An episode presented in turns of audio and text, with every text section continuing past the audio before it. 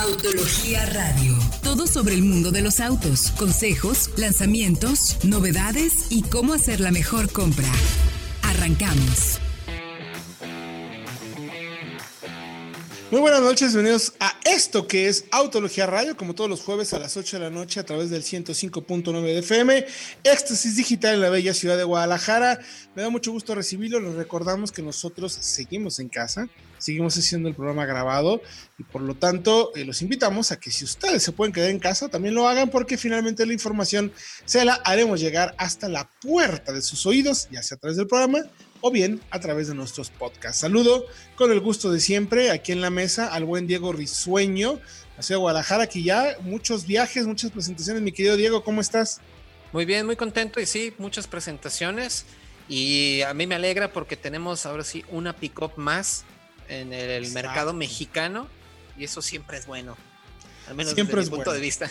No, y además de un, de un segmento que es como súper interesante, ¿no? Un segmento interesante segmento, híjole, que es, ya nos contarás, ya nos contarás. Ahorita haremos el teaser inicial. También saludo a Fred Chabot hasta la fría, muy, pero muy fría Ciudad de México. Hola Héctor Diego, a toda la audiencia, saludos. Así ha sido los lanzamientos y tenemos, eh, bueno, parece que ya vamos a cerrar el año, ahora sí, pero tenemos varias novedades importantes para el mercado mexicano. Es correcto, lo recuerdo nuestras líneas de contacto, arroba autología online, arroba solo autos.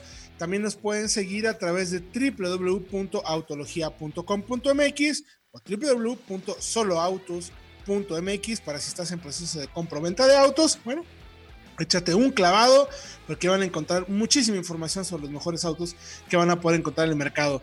Y bueno, a ver, vamos a hacer un pequeño teaser de lo que vamos a hablar el día de hoy. Eh, este Diego estuvo, estuviste en Baja California, ¿no, mi querido Diego?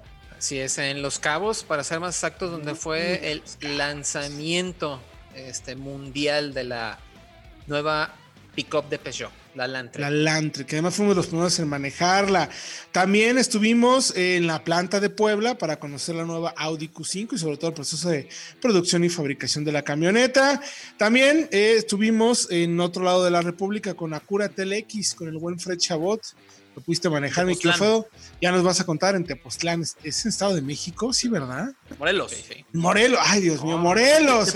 Tepoztlán es el Estado de México. Es correcto. Siempre me confundo con eso, ¿eh? Que me perdone Cuauhtémoc Blanco por confundir.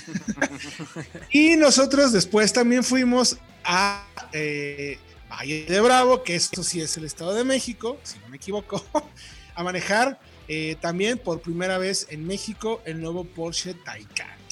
¡Oh, Dios mío! Es un programa muy interesante, eh, datos importantes para compartirles. Les recuerdo líneas de contacto, arroba online, arroba solautos. Mándenos sus preguntas, dudas y comentarios para que con mucho gusto les respondamos y les vamos a tomar buenas decisiones de compra. Oigan, pero antes un paréntesis interesante que vale la pena mencionar, porque, bueno, a ver, sabemos, eh, ya acaba en esta semana, falleció Diego Armando Maradona, que entre lo más famoso que tenía de tanto extra cancha, era el que jugaba fútbol, claro. Sí, sí, bueno, era famoso por fútbol, era, era es, considerado uno de los mejores jugadores de la historia y que tiene uno de los mejores goles también de la historia, extra cancha otras cosas, pero nosotros lo que nos atañe, el tema de los coches, los autos de Maradona. Yo recuerdo que era un tipo que le gustaban mucho los autos, particularmente los Ferrari, que fue previo a, o bueno, durante los 80, que fue prácticamente la etapa donde estuvo en Italia, donde fue campeón del mundo, en México 86 precisamente.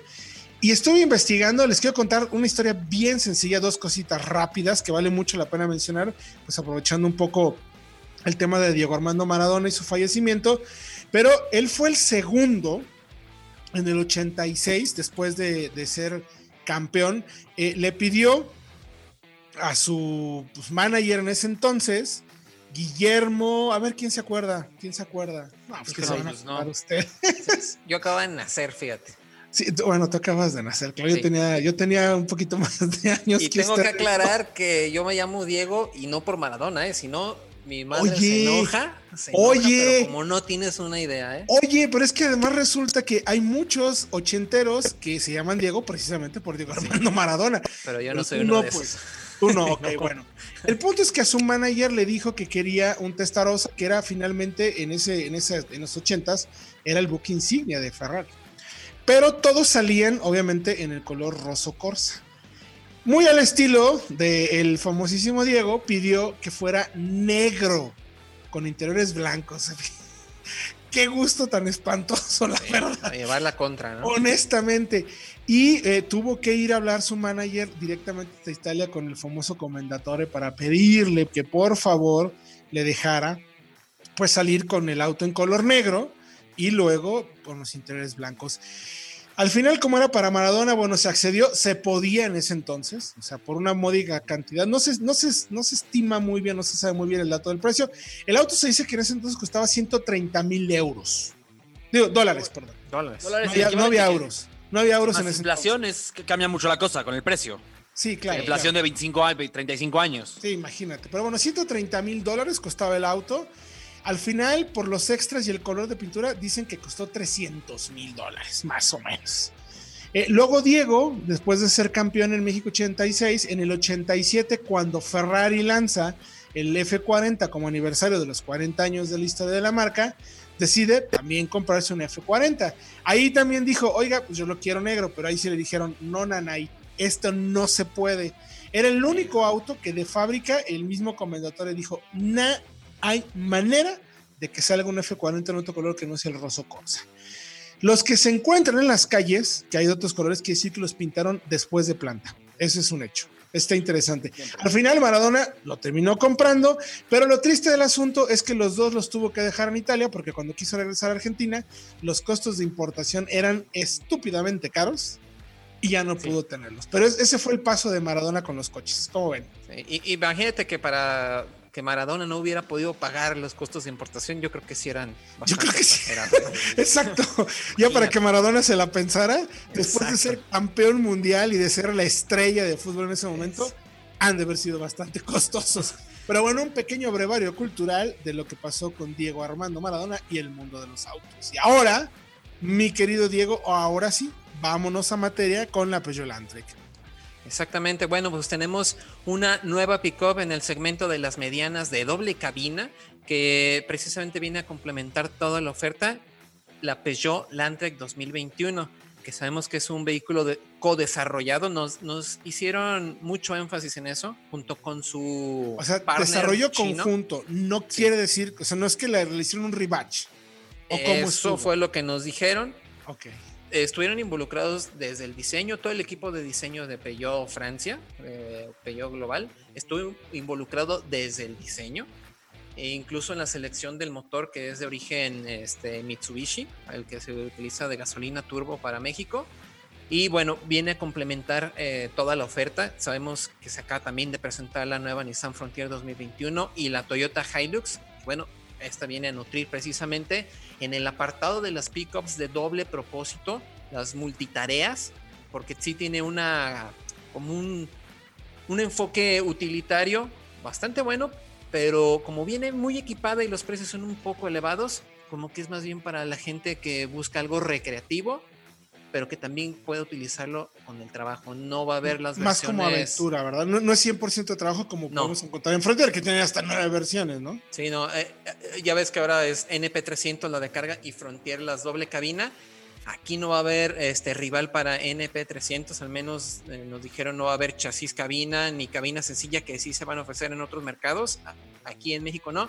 Y solamente se va a ofrecer con el motor de gasolina 2.4 litros turbo de 210 caballos y 236 libras de torque con cajas automática y manual de 6 velocidades. Cabe aclarar que en, entre todo el segmento va a ser la automática más accesible por seis, ah. no, 534 mil pesos. Entonces es algo Perfecto. que los clientes van a valorar mucho porque ah, Además, Peugeot se ha puesto bien ahorita las pilas. Oye, Diego, sí, pero ¿qué te verdad, parece? Sí. ¿Qué te parece si regresando de música nos cuentas ahora ya cómo se maneja, muy qué bien. viste de materiales, acabados, porque en el papel suena muy bien, pero falta saber qué nos pareció el auto. Más allá de la ficha técnica, manejándola cómo te fue. Entonces vamos a ir a música y regresando, ¿qué tal se maneja la nueva Peugeot Landtrek en manos de Diego Vicente?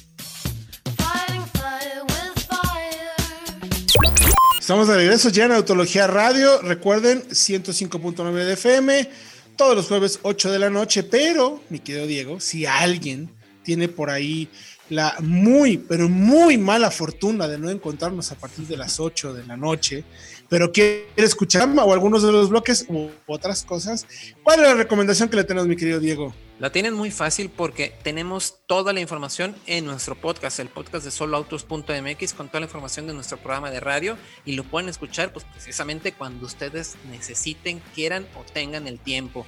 Así que tenemos eh, estamos disponibles en Spotify, iTunes, en Podomatic, en todas las plataformas. Y como ya comentas, toda la información del programa de radio, por bloques incluso. Y también tenemos eh, historias para crear una marca que la verdad creo que está funcionando bastante Pegando bien. Pegando con tubos, sí. Ya, ya, conocimos a detalle la historia de General Motors, ahora de Ford, entonces ahí estamos preparando mucho material auditivo para ustedes. Correcto, mi querido Diego. Oye, bueno, pues a ver, Cuéntanos.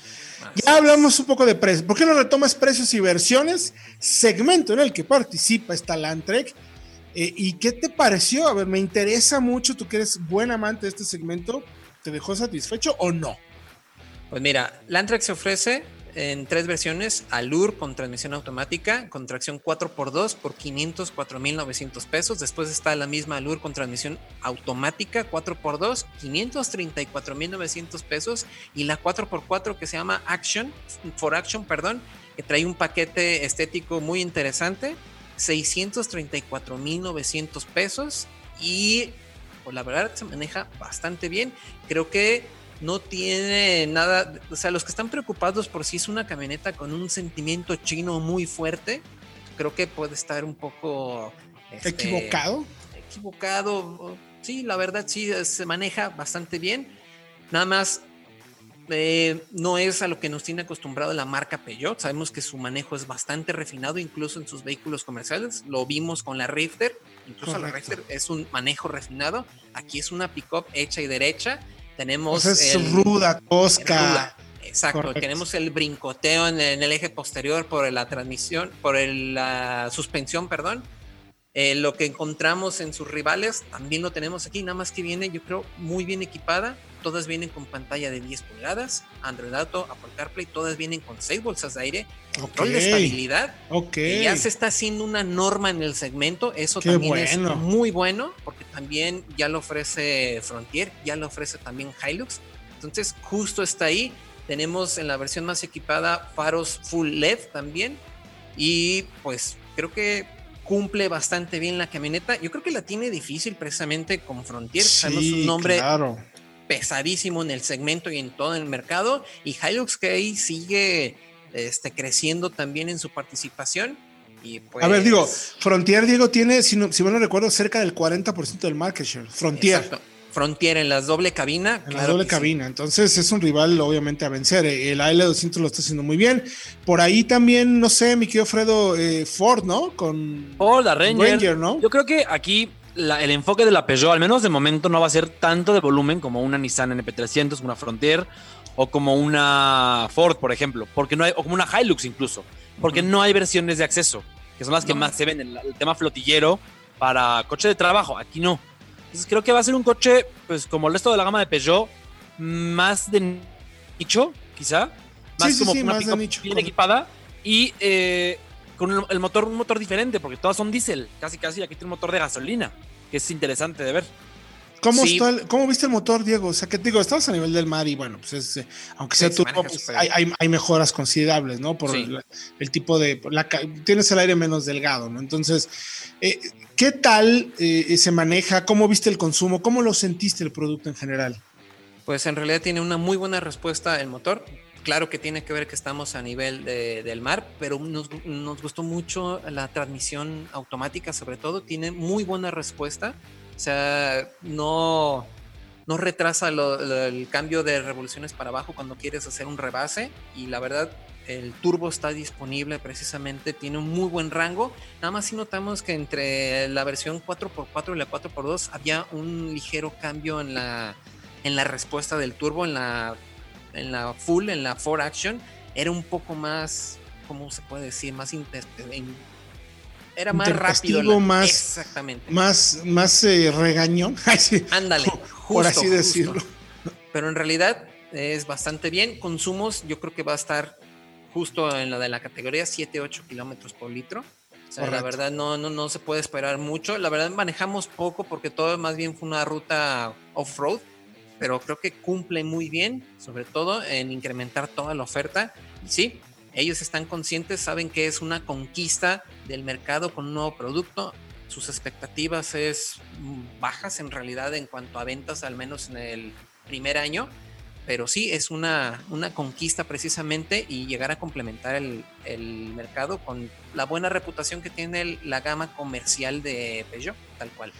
Creo, que es una muy buena jugada, finalmente eh, vale la pena y el hecho de que la marca la ofrezca en México, pues evidentemente quiere decir que los resultados han sido positivos Peugeot.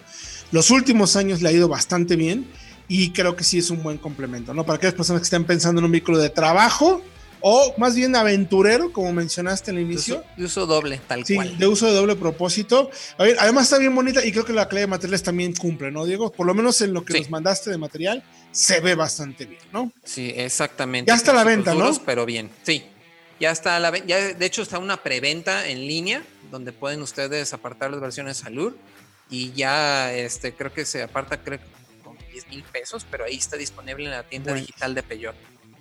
Buenísimo. Bueno, pues esta es la información de Peugeot. Toda la información la pueden encontrar en www.autologia.com.mx. Y desde eh, Baja California, desde Los Cabos, perdón, nos vamos directamente a San José, Chiapa, porque también tuvimos oportunidad de dar una visita, un recorrido breve pero intenso a la planta de Audi. Ya la conocíamos, la verdad, pero eh, no nos había tocado eh, ir nuevamente para ver cómo está el tema de presentación, qué tenían, qué encontraban, cómo lo veíamos. Me gustó, como siempre, eh, Audi haciendo un muy buen trabajo. Nada más trabajan 5.200 personas ahí, en los tres turnos, que están a full, ¿eh? Están de 6 de la mañana, ay, por aquí anoté los turnos. Bueno, tienen tres turnos que arrancan 6 de la mañana y acaban 6 de la mañana, eh, que están de 6 a 2, de 6 a 2, de 2 a 8 y de 8 de, a 10 y de 10 a otra vez a 6 de la mañana. Y hay un turno entre 8 y 2 de la tarde también para temas administrativos donde están pues, gestionando absolutamente todo. Que está interesantísimo de, de, la nueva Audi Q5? Pues el tema de la calidad y la, de la producción. Me llamó mucho la atención también, chicos, que esta nueva versión, esta actualización que tiene con eh, nuevos faros, nuevas fases, parrillas más grandes, eh, tiene ya variaciones también de diseño de parrilla dependiendo de la versión. Eh, eh, el equipamiento también cambia por dentro. Me pesó mucho, la verdad, eh, que le quitaran el MMI con la perilla. Es algo muy práctico, la verdad. Ya no lo tiene. Ahora ya todo se maneja o por voz o táctil. Digo, la marca asume que cada vez hay más presentaciones, hay más, perdón, equipamiento que se hace tal cual por voz, que lo puedes gestionar por voz y que eso ayuda a que pues no, no estés tocando y tampoco distrayéndote tanto, ¿no? Eso, eso funciona muy bien. Otra cosa interesante, la gama de motores se mantiene. Eh, hay un pequeño, un ligero aumento, por lo menos en el tema oficial, aunque para México no cambia mucho. Seguimos teniendo 2 litros con 249 caballos, caja de 7 cambios y tracción integral. Eh, y habrá un motor ya el grande para la versión SQ5 que también ya podemos encontrar. Arranca, les voy a dar los datos precios, eh, los precios rapidísimo. Audi Q5 Dynamic 40 TFSI, que es la versión de entrada, 899.900 pesos. Así arrancamos. Luego está la versión Select, que tiene ya 959.900 pesos. Luego está la versión Elite, por ni más ni menos que 1.029.900 pesos. Y ya te pasas a la Audi Q5 S-Line, que ya tiene el motor eh, más potente de 1.064.900 y completamos con una versión ya, perdón, esta sí es la del B6 3 litros, perdón, la tope, la tope, la tope, un millón doscientos setenta y cinco mil pesos. Así nomás. Vamos a ir un corte, ¿eh? Diego. Sí, está competitivo. Vamos a ir un corte, mi querido Fred, si quieres. Regresando, analizamos cómo está el segmento, porque vale la pena mencionarlo. Y regresamos, vamos con música y regresamos con esa información aquí en Autología Radio. 30 30 de enero de 1920, 100 años atrás, Yujiro Matsuda cumplió su sueño. Creó una compañía que pudiera ayudar a la gente del pueblo que lo vio nacer en 1931. Dejó atrás la fabricación de máquinas y corchos para comenzar su camino dentro de la movilidad con la introducción del Mazda Go, una pequeña motoneta con batea que sin saberlo sería clave para transportar víveres y herramientas para el pueblo de Hiroshima después de la bomba atómica de 1942. Después vinieron aciertos con el lanzamiento del R360, su primer vehículo de cuatro ruedas que movilizó a Japón, seguido del Cosmo, el primero en ofrecer un motor rotativo en la década de los 60, que les permitió desafiar lo imposible en 1991 y convertirse en la primera marca japonesa en ganar las 24 horas de Le Mans con un motor de estas características. El camino de Mazda en estos 100 años les permitió desde ofrecer el convertible biplaza más vendido del mundo hasta establecer un plan de desarrollo sustentable reduciendo hasta un 90% las emisiones contaminantes para las próximas décadas y procesos de manufactura cada vez más limpios, sin perder la emoción del manejo y establecer un vínculo emocional con sus clientes. Estamos de regreso ya en Autología Radio, arroba Autología Online, arroba Solo Autos, www.autología.com.mx, www.soloautos.mx. Oigan, una precisión, ahí se nos, eh, nos fueron las cabras. Todas son Audi eh, Q5 45, porque es el motor de 249 caballos. No es el 40 de 190 y tantos, ¿no? Es este. Solo como precisión. Entonces ahí, mi querido Diego, bueno, y mi querido Fred, eh, también precisar, obviamente la versión SQ5 es la del V6 de 345 caballos. Eso sí. 3 litros. El resto, el resto son las versiones 45 y la S-Line es Sí. el paquete de apariencia de la SQ5 Es con el motor de la regular, digamos, el 2 litros turbo. Correcto. Digo, yo tuve oportunidad de manejarla. La verdad, eh, me gustó mucho. Tenía mucho, mucho, mucho que no manejaba una Q5. Es un tanque, de verdad, honestamente, muy bien plantada. Eh, podemos ir a muy buenos ritmos en autopista con buen consumo, porque es un motor bastante con buena respuesta. No se siente un motor brutalmente explosivo que te dé una patada. Audi ha refinado mucho la entrega de potencia en toda la gama y son motores muy contundentes, como de una aceleración más progresiva, por así decirlo, que las patadas de los primeros turbo que recuerdo de hace algunas décadas de la marca. Eh, pero bueno, al final, eh, un vehículo sumamente bien plantado, muy bien hecho, hecho en México, que eso para mí es lo más importante. De verdad no saben qué buena calidad. Un detalle interesantísimo, ¿eh?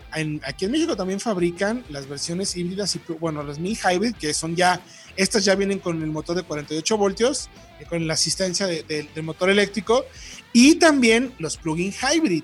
Y ojo, estaban, ellos estaban calculando más o menos producir un 10% de motores eh, o de versiones plug-in hybrid en México. Están cerca del 30%. La demanda está siendo brutal, imagínense. Y pueden llegar, ellos calculan, hasta el 50%, más o menos 160 mil unidades. Ya tienen la e-tron, ya tienen una, digamos, han fortalecido su red de carga en agencias. A ver si no lo ofrecen en México, porque todas sus rivales, todas tienen una opción enchufable. La X3 la tiene, la GLS la tiene y la XC60 también la tiene. La de Volvo. Puede Entonces, ser. a ver si no termina llegando más pronto que tarde. Sí, otra cosa que me gustó precisamente es que para a partir de 2021, a partir de la versión Elite, que cuesta un millón veintinueve mil pesos, ya se incluyen los faros LED Matrix, que no vas a dejar mentir, son una Uf. chulada en la carretera. Oigan, tuvimos oportunidad de... eh, eh, este sistema funciona a partir de los 60 kilómetros. O sea, se activan. Eh, lo que tiene en particular es que eh, puede ir enmascarando para tapar, de evitar deslumbrar al coche que viene de frente. Lo hicimos en un cuarto oscuro que tiene Audi. El chico hizo todo el hackeo especial en la camioneta y con la luz del celular te lo ponías enfrente, caminabas enfrente del auto y veías cómo se iban apagando selectivamente para no deslumbrarte. Una maravilla espectacular. Y ahora también ya ofrece eh, las luces posteriores de OLED que ya se tenían en el Audi TT, pero que en este tú puedes escoger el diseño. Puedes cambiar el diseño y puedes modificar patrones de, por ejemplo, cuando llegas a casa, lo abres, lo cierras, si pones reversa. Y además, tiene un sensor muy interesante. Si tú, como conductor, te le pegas demasiado al coche, dependiendo de la velocidad, eh, prende un doble de luces OLED para que parezca que te eh, brincaron los stops y para que entonces tú como conductor que te estás pagando demasiado, te alejes. Un tema de seguridad también bien interesante que vimos en la camioneta. Pero bueno, ya vieron los precios, ahí está la información. Muy interesante, de verdad fascinante que se fabrique en México. Y hay tours, así es que si están interesados algunos de ustedes en tomar un tour en la planta de Audi, tienen cuatro experiencias porque sí, son experiencias que te cuentan absolutamente todo, cómo se fabrica, pintura, ves un montón de cosas súper interesantes. Hay un robot, déjeme nomás decirle como, como cierre, hay un robot que checa mil nueve puntos de la carrocería es decir, eh, qué tal estuvo hecho el remache, cómo estuvo pegado. 1009 puntos en 45 segundos. 45 segundos. Chequen, imagínense acá en el promedio cuántos puntos checa por segundo. ¿no? Es una locura, una maravilla el robot, impresionante y lo hace con todas las carrocerías. De ahí que te des cuenta la calidad luego del producto que sale a la venta. Pero bueno, ahí chequen la información en www.autologia.com.mx. Y tú, mi querido Fredo, nos vamos desde Puebla ahora a Tepoztlán, en Morelos, con el Cuau. Y manejaste el nuevo Acura TLX, ¿no? También. Sí, un primer contacto, además muy exclusivo. Y ya lo manejamos. Un coche interesante que mantiene esa, digamos, propuesta de valor de Acura, en la que eh, sus modelos quizá no son tan llamativos y no son incluso tan eficientes dinámicamente, tan efectivos como un BMW, un Serie 3 en este caso, por ejemplo. Pero te dan todo el equipamiento de serie sin que tengas que pagar más. Esa es la, principal, digamos, propuesta de Acura, que la mantiene.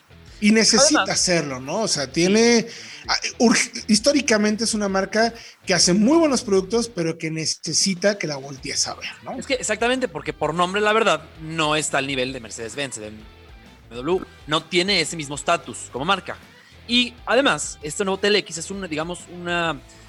Regresa a la forma a Acura. Una marca que había hecho hace ya unos años coches muy innovadores, coches deportivos, podemos decirlos tal cual que como que la verdad perdió el rumbo en los últimos, la última década. El TLX anterior era un buen coche, pero como coche premium la verdad no era sobresaliente y no estaba ni cerca de poder competir con un BMW, con un Audi, un Mercedes-Benz. Hoy sí, es una nueva arquitectura exclusiva de Acura. No la va a usar Honda para nada, que creo que eso viene muy bien para diferenciarla. Y eh, incluso tiene suspensión delantera de doble triángulo, que es una suspensión compleja, costosa, que no se usa sino, por ejemplo, hasta un Serie 5 de BMW o un Clase E. Esto habla mucho de la propuesta y de lo, a lo que apunta Acura. Ahora, motor es el 2 litros turbo, que ya conocemos de la RX y del Accord y del Type R también, en otra calibración. Aquí tiene 280 eh, caballos de fuerza. No, perdón, 260 caballos de fuerza y 280 libras pie de torque con caja automática de 10. Aquí sí comparte el tren motriz con Honda, pero eso me parece buenas noticias porque es, es una combinación bastante buena y bastante efectiva. Eh, ¿Qué más cambia? Pues completo. El interior, sobre todo, ya no tiene esa interfaz de doble pantalla que la verdad ya era anticuada, por no decir. Eh, Muy anticuada, por no decir otra cosa, menos políticamente correcta. Sí, ya tiene la interfaz de la RDX con esta pantalla táctil de 10.2 pulgadas. No es táctil, perdón, es una pantalla de 10.2 que se controla a través del touchpad en la consola central. Toma un poquito de tiempo habituarse, pero una vez que la manejas unos 10 minutos, le agarras la onda y es muy fácil de usar. A mí me encantó la interfaz. Un interior con materiales mucho mejores que la generación pasada, mucho más honestos en cuanto a que si parece madera, ahora es madera. En el pasado era más bien plástico, por el aluminio y la madera. Más honesto y con un precio de 899.900 pesos. Que mucho. es costoso, ya no es tanta la diferencia. Eh, o sea, ya no es tanto lo más barato que es, bueno, Acura, pero cuesta 100 mil o 200 mil pesos menos. Ya no. Porque un Serie 3, por ejemplo, un 330 de potencia similar, inicia en 830 eh, mil pesos. Es incluso más barato. Pero el Acura ya tiene eh, indicador de presión de llantas, head-up display, ayudas de conducción, eh, soporte lumbar, calefacción de asientos delanteros, cargador, inalámbrico por inducción y eso el BMW hay que pagarlo extra. Si lo pagas extra, el precio del alemán te va a 970 mil. Entonces, la propuesta que tiene. Sí, sí es entonces eh, casi 100, bueno, 70 mil pesos, 60 mil pesos. ¿Cuánto más caro? Sí, casi 70 mil más caro con el equipamiento similar. Si quieres, digamos, evitar el equipamiento extra, te compras un BMW que sigue siendo, la verdad, más efectivo dinámicamente, más refinado, más preciso. Pero si quieres todo el equipo, eh, mexicano, claro, hecho en San Luis, potosino, orgullosamente. Pero si quieres el, equipamiento de la cura, la verdad, te da todo sin que tengas que pagar extra. Eso está, está interesante. Oye, Fred, ¿y el Type Una apuesta interesante. Sí, exacto. eso, no empezó a venderse ni siquiera en Estados Unidos. Mm. Entonces, se lanzó primero este. Ese está muy interesante. Ese, ese, con el V6, 3 litros, de 355 caballos y tracción integral, porque curioso, ¿eh? Acura que nos había acostumbrado a coches ya de tracción integral casi de serie, este no, es tracción delantera. Mm. Y también habrá que ver cómo viene, si llega un, una versión por arriba con tracción integral o si se van directo a la deportiva, que yo creo que va a llegar, ¿eh? No creo que se la guarden. Además del BMW, ¿cuál otro considerarías que pudiera ser un rival interesante y sobre todo de, de prestigio para Acura? Un clase C, por ejemplo, que ya va de salida, bueno, ya viene la nueva generación, eh, en unos meses más. Una 4 que se acaba de renovar, que también es un gran coche, ya lo conocemos. Por ahí en Infinity un Q50, que ahí me gusta más el Acura, tengo que decirlo. El Aunque Q50 no es, tracción... es muy buen producto, me encanta la tracción trasera, que sea, pero, pero ya tiene sus años. Y creo que también le pasaba lo que le pasa al, le pasa lo que le pasaba a la Acura TLX anterior. El interior ya como que se sentía un poquito pasado de moda. Sí, sí, el Infinity está muy, muy atrás. Ya, ya cuando ve las pant dos pantallas, incluso parece hasta un monocromático en algunos casos. Sí, sí, ya, ya está totalmente fuera de la jugada. Le urge renovarse. Tenían un, un gran Lincoln en caseta, que era un muy buen coche, ya no se vende. Lástima. Cadillac ya tampoco tiene un CTS, por ejemplo, o un ATS. Pero son básicamente esos. Un Volvo S60 también es una buena, un buen rival. Volvo S60. Plataforma similar, tracción delantera. Muy buen rival. Buen rival. Creo que sería el más directo, ¿eh? el S60 de Volvo. Bueno, pues ahí está la información. Ahí pueden checar todo este primer contacto en www.autologia.com.mx para que vean en palabras de Fred Chabot qué les pareció el Telec. Y la verdad es que sí, un resumen muy interesante, mi querido Fredo. Me quedo con, con eso. Una propuesta que vuelve a retomar digamos, lo que Acura era o fue en algún tiempo, ya por los primeros modelos que llegaron. Luego, por ahí sí, el tema de costos los hizo medio perder un poco la, la digamos, la veleta, pero hoy queda claro que es una opción muy interesante. Vayan a autología.com.mx, chequenlo, nosotros vamos a ir un corte y regresamos ahora sí con lo que todos estaban esperando, el Taycan en México. Estamos de regreso en Autología Radio, último bloque, análisis de todo lo que hemos mencionado. Vayan de verdad a www.autologia.com.mx para que chequen todos los detalles de lo que les hemos platicado acá y en nuestras redes sociales para preguntarnos y que les ayudemos a tomar buenas decisiones de compra. Porque recuerden que todo esto que hacemos es para que ustedes tengan la mejor información, estén bien informados y entonces puedan decidir. Igual no se compran lo mejor, pero por lo menos ya saben qué estaban buscando y qué era lo que querían. Y ahora, si vamos a hablar de autos buenos, si vamos a hablar de lo que te gusta y lo que no, yo solamente déjenme decirles una cosa, chicos y amigos del auditorio. Para mí hay un antes y un después en el mundo de los coches gracias al Porsche Taycan. Así de claro. De plano. Así de plano, Diego. Es, es, eh, jamás en mi vida había tenido oportunidad de manejar un auto que ofreciera estas capacidades dinámicas. O sea, que ofreciera esta respuesta, esta contundencia. Es impresionante. O sea, es, es una suma de cosas que jamás te hubieras imaginado que pudieran llegar a tener los coches. La neta. Que creo, eh, tú ya, nos contarás qué te pareció, ya lo manejaste, pero pienso que Porsche, como marca, vive precisamente de hacer esas cosas. Le fascina eh, poner parteaguas y crear Totalmente. coches que cambian completamente la percepción que tienes de los, de los autos. Ahora lo hacen, además, es, es, más, digamos, el impacto es mayor porque lo hacen con un eléctrico. Sí, que vaya.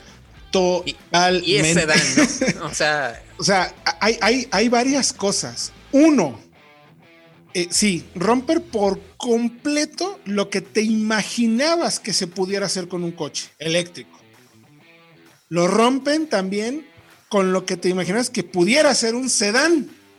Uh -huh. Tres, que fuera familiar. O sea, con el enfoque familiar. Ojo, es que a mí lo que más me sorprende, honestamente, es, ok, ya, ya estoy viendo el Taycan, ya lo manejamos, ahorita les cuento un poco más a detalle, pero demonios, ¿qué vendrá? O sea, ¿qué van a hacer con el siguiente, con, con, lo que están preparando para lo que van a ser los deportivos de la casa? Es, es que es eso, es el primero, o sea, Diego Héctor, y Luego tienen el problema, con las empresas de tecnología es muy común que cuando, por ejemplo, Apple saca un iPhone, tienen que pensar desde que presentan el 10, cómo van a mejorar el 11. Claro. Aquí esa es una cuestión, ¿cómo van a mejorar el próximo Taycan? ¿Qué, o sea, ¿qué le van a hacer para mejorarlo? Ya es No, Parece no, ser perfecto. No lo sé. No lo sé. Obviamente lo que lo, lo próximo, lo que viene, ya no solo para Porsche, sino lo que viene en el mundo de la movilidad para los autos eléctricos. eh, ahorita estamos ante eh, lo máximo que se puede obtener en un vehículo eh, de desempeño, un vehículo eléctrico. Es lo mejor que puede tener. La mejor capacidad de entrega de, de potencia, el mejor desempeño, la contundencia en aceleración, el mejor manejo, la mayor capacidad de- o rapidez de recarga, está todo. Tiene todo lo que debe tener un vehículo eléctrico. Lo que viene, uno de los eléctricos es la mejora en densidad energética, en, regulación de temperatura de las baterías, en aumentar distancias, mejorar tiempos de recarga, obtener o, o captar mayor amperaje. O sea, es, que es impresionante. Imagínense, imagínense lo que va a pasar si ahora ya es espectacular este Taycan, cuando puedan hacerlo con una batería que te dé la misma, el mismo desempeño y la misma autonomía o incluso mayor con una cuarta parte del peso o con, una mi- o con la mitad de lo que pesa. Ahí, Es un coche todavía sí. vale potente, pero 300 kilos más ligero. Ahí va a ser Ahí vamos a ver, yo creo que la, la siguiente generación del 911. Me atrevo a decir que va por ahí. Entonces, no la siguiente, pero sí. híjole. No, no, bueno, no, no la siguiente generación, no, no la siguiente inmediata, sino eh, me refiero a No espantes. Lo, lo que sigue para el 911. O sea, hacia dónde van a ir con el 911. O sea, ahí, estoy, lo tengo clarísimo. Y, y ojo, eh, lo que más sorprende, eh, obviamente nos llevamos nuestro equipo Vivox, 0 a 100 en nuestro equipo, con, sin las mejores condiciones, el camino plano, ida y vuelta, no, nada. O sea, a ver, vamos aquí, dale, órale, ponlo, dale, ¡fua! se puede, está libre. 3.3 segundos de 0 a 100. Uy. Es el, es el dato más rápido que hemos tenido en la historia de, de autología. Con diferencia, además. Co- y además, O sea, por Además- un segundo frente a un i8, por ejemplo. sí, e, e incluso, si no me equivoco, Diego Estelvio hizo 4-1, ¿no? 4-2 por ahí.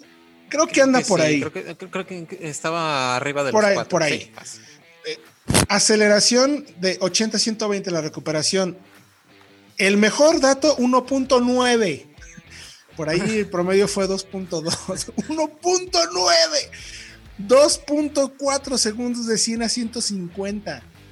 Y 8.3 el mejor dato de 100 a 200. Uy. Pero, pero además, los 200 no es que, híjole, a ver, a ver, oye, hay visibilidad. Le pisas el pis al acelerador y el coche, como demonio, devora el camino. Es impresionante su capacidad para devorar el pavimento. Entonces, plataforma, es pesado. 2.3 toneladas. Y entonces déjenme explicarle lo que pesa los satélites, los más importantes. Carrocería solamente pesa 220 kilos materiales súper ligeros, aceros de alta resistencia, combinación de diferentes metales para hacerlo rígido, pero también al mismo tiempo medio flexible para soportar todas las, todas las inercias que tiene. Luego, motor, los dos motores. El motor posterior, que además, interesantísimo, Porsche desarrolló una transmisión de dos velocidades mecánica, no es una variación electrónica. Tiene dos engranes con un actuador para cambiar de engrane 1 a engrane 2, como una especie de DCG, por así decirlo, así es como me lo explicaron. Porque eh, lo que buscaba Porsche, evidentemente, al ser un vehículo deportivo, era quiero el máximo desempeño, quiero sentir ese, esa brutalidad de despegue y luego poder continuar. Lo que ha sucedido con los eléctricos, cuando tú aceleras en un Tesla y sientes, ¡oh! el golpe, pero luego se muere, ¿no? Pues pasa de 120 y ya se muere el auto sientes como va perdiendo por la relación de la caja. Este, este coche eh, tiene, como todos los eléctricos, relación 1 a 8 y la segunda es 1 a 10 y, y la otra es 1 a 16. Imagínense, la primera es 1 a 16. Por cada vuelta del motor giran 16 veces las llantas y tiene hasta 16 mil revoluciones por minuto. Entonces, imagínense la locura Torque, que es. es, multiplicación de torque directamente. 700 la fuerza del motor sí. por 16. en Correcto, correcto. y luego adelante, ese, ese, motor y esa caja pesan apenas 170 kilos. Y luego adelante tenemos el otro motor eléctrico que pesa 71 kilos nada más. La magia de Porsche es que ha logrado que este motor posterior y el motor de adelante giran a la misma velocidad sin un acoplamiento mecánico. Es pura electrónica y se comunican en 400 milisegundos. Así nada más, de cuánto estoy girando atrás, cómo tengo que girar adelante. Es más rápido que cualquier sistema 4 que ellos hayan tenido. Y eso le permite al coche en la versión Turbo S entregar los 775 libras pie, los 760 caballos y poder acelerar como acelera. Y ojo, el Turbo S tiene una característica muy interesante que es la mayor evolución tecnológica en temas de movilidad eléctrica. Entrega 600 amperes, que es mucho más que cualquier otro auto eléctrico e incluso el doble que la versión Turbo. Entonces es una locura de datos, de, capacidad de aceleración. Obviamente tiene el eje direccional trasero eh, de dos, que gira 2.5 grados a la misma dirección cuando va rápido o en sentido inverso a la dirección para disminuir la distancia entre ejes y hacer el radio de giro más corto.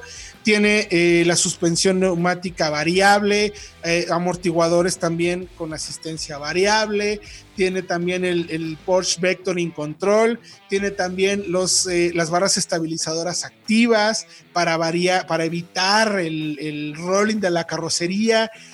Y además, para cerrar con broche de oro, porque no puedo hablar de todo lo que tiene el coche, tiene un sonido particular el auto, que el, el, el, coche lo emite el sonido, pero es un sonido que se grabó con el movimiento del giro del motor, el ruido que hace, el movimiento de la caja, el movimiento de la banda de rotación y el aire cuando se va penetrando. Entonces la marca combinó todos esos sonidos y lo volvió en un sonido de funcionamiento del auto. Entonces tú vas acelerando y se oye, vas como en una nave espacial. Es alucinante. Es, un sonido real. es, un, sonido, real. falso. No, no es fake. Es un sonido. Es un sonido fabricado por la marca para eso. Es, chicos, de verdad se los digo, es un sueño y, solamente les, les dije un poco por encimita. Hay muchas más cosas.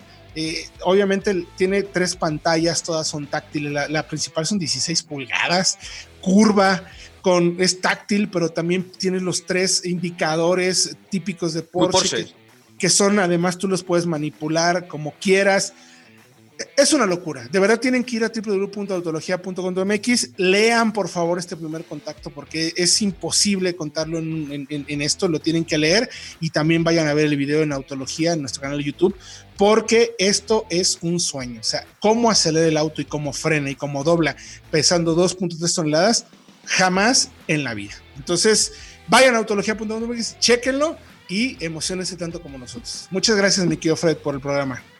Gracias a ustedes, Héctor Diego. Porsche siendo Porsche, básicamente. Porsche siendo Porsche. Mi querido Diego Risueño, también gracias por tu tiempo y por tus por tu prueba de manejo, que también estuvo buena, ¿no crees que no?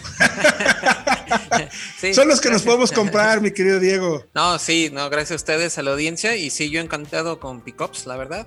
Entonces, pues nos vemos la siguiente semana. Próximo jueves, 8 de la noche, recuerden, tiene una cita aquí en Autología Radio, y solo para que se queden con algo el Porsche Turbo S de entrada 3.9 millones. Así es que vayan ahorrando. Nos vemos en el próximo programa.